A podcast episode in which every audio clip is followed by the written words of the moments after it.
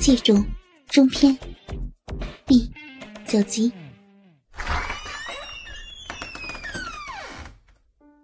港生才一进门，就听到施威在睡房里轻轻的抽泣声，赶忙往里走去。施威一听到港生的脚步，一声淫气，马上变成了嚎啕大哭，伏在床上，眼泪不停的流。港生心里忽然升起了一种内疚感，坐在床边，用手拍拍他的屁股。算了，谁让你把我扇得那么恼怒？换哪一个男人也咽不下这口气啊！再别追究谁错谁不错了，我先向你赔个不是好了。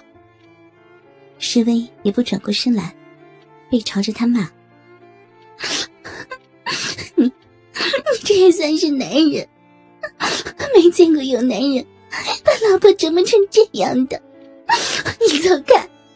明天给你找个律师好，马上马上和你签字离婚去。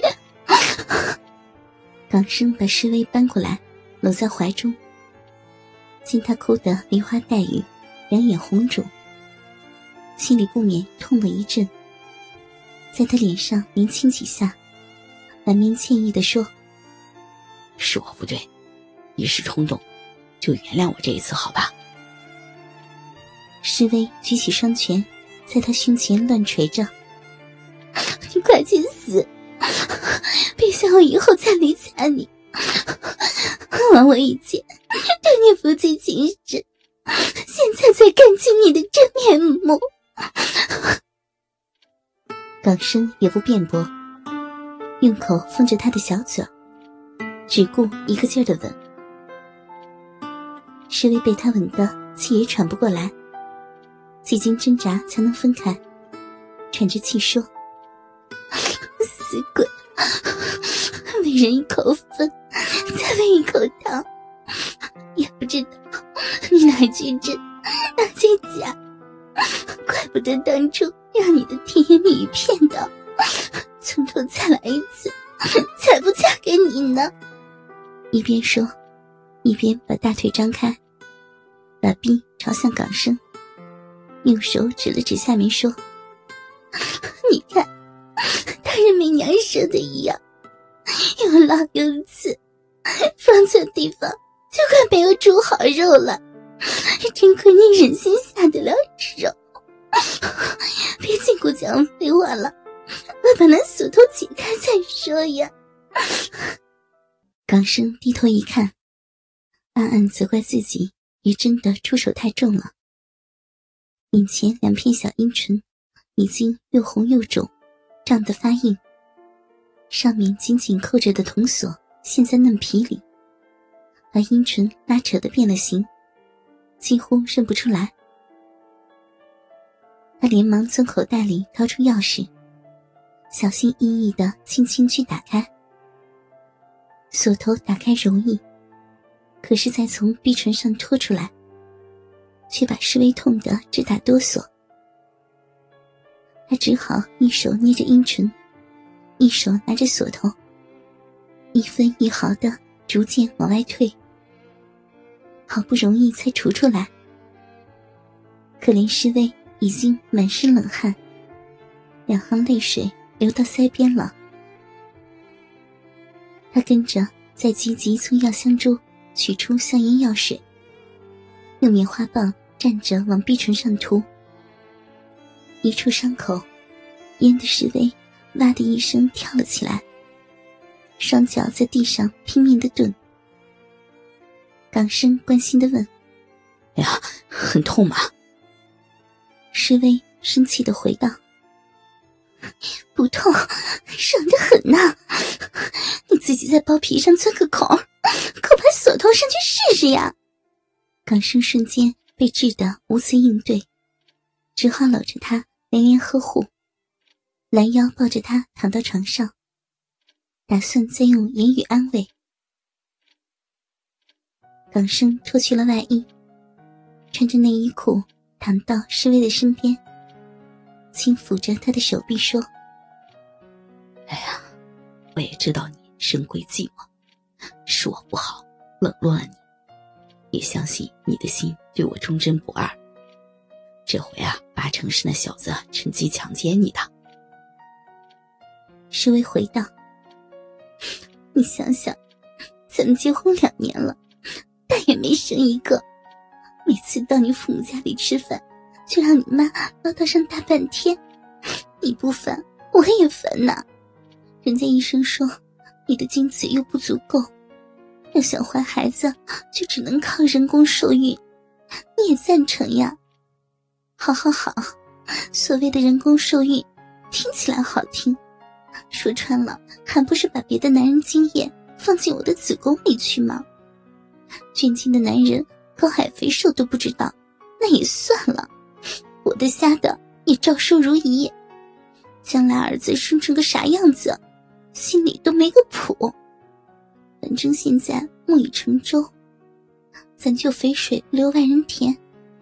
倒不如将错就错，让文蔚的精液替我们怀个孩子。起码他身材相貌比人优胜，孩子像他，我也放心的多呢。港生听他说的蛮有道理，像把心里的一根刺挑出来，舒服了一些。他心里虽然同意，但嘴上还是有点逞强。看见他把精液射到你逼里面。我心中还是有点阴影，总是过不了心里这关口呢。施威又开导他：“哎呦，你就别傻了。医生把精液送进我的阴道，用的是玻璃管子，不锈钢管子；而文威把精液输进我阴道，用的是肉管子。差别只是工具不同而已，又何必那么执着呢？”港生一下子。被他说的哑口无言，想不出反驳的理由，也没有讨价还价的余地。无可奈何下，只好同意石威今后可以继续的和文威来往，但定下了约法三章：第一，文威来的时候，必须是受孕期那两三天，证明是纯粹为了借种，而不是为情私通。第二，和文威性交的时候，自己必须在场。而且他射精后，自己接着再和施威性交，也把精液射进去。目的是两人精液混作一团。将来受孕成功，也难肯定是谁的精子造成。虽然自己一失种地的机会甚微，但心里多少。也有点侥幸感，当然不会深究谁是真正的父亲。第三，这件事情绝不能和第四者提起。孩子生出来后，就当是两人亲生的骨肉。文威不能拥有抚养权。施威听完了，心中暗喜，当然赞成，便对港生说。其实自始至终，人家都是为了你有后设想，牺牲可大着呢。你还这样对待我，真没心肝。条件一和三都没什么问题，可是第二条，我们虽私下同意，可不知道文威是不是愿意呢？要他当着你的面和我性交，他要是不肯干，那全盘计划岂不都泡了汤啊？